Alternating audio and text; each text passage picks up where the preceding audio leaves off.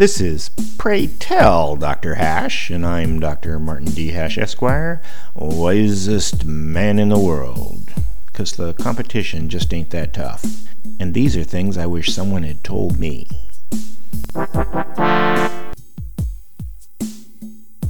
Today's topic letting go of liberty.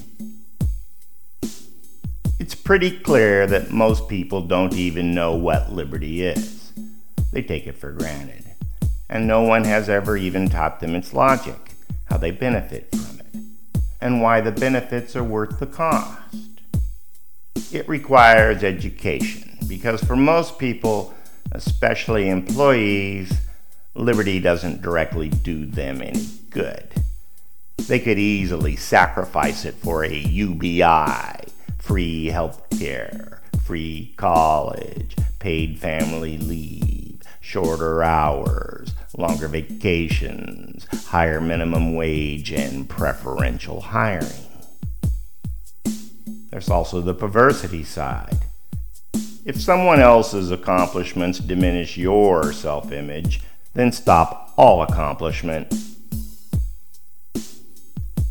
In that light, there's no need to quixotically try and retain the liberty we had in the past when the people you're fighting for don't care and probably don't even want it.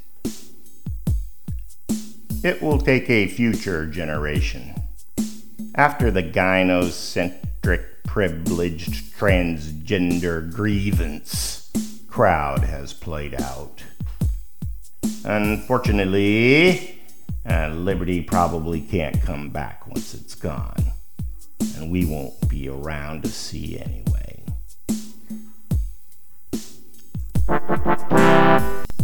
For more, see my website at martinhash.com.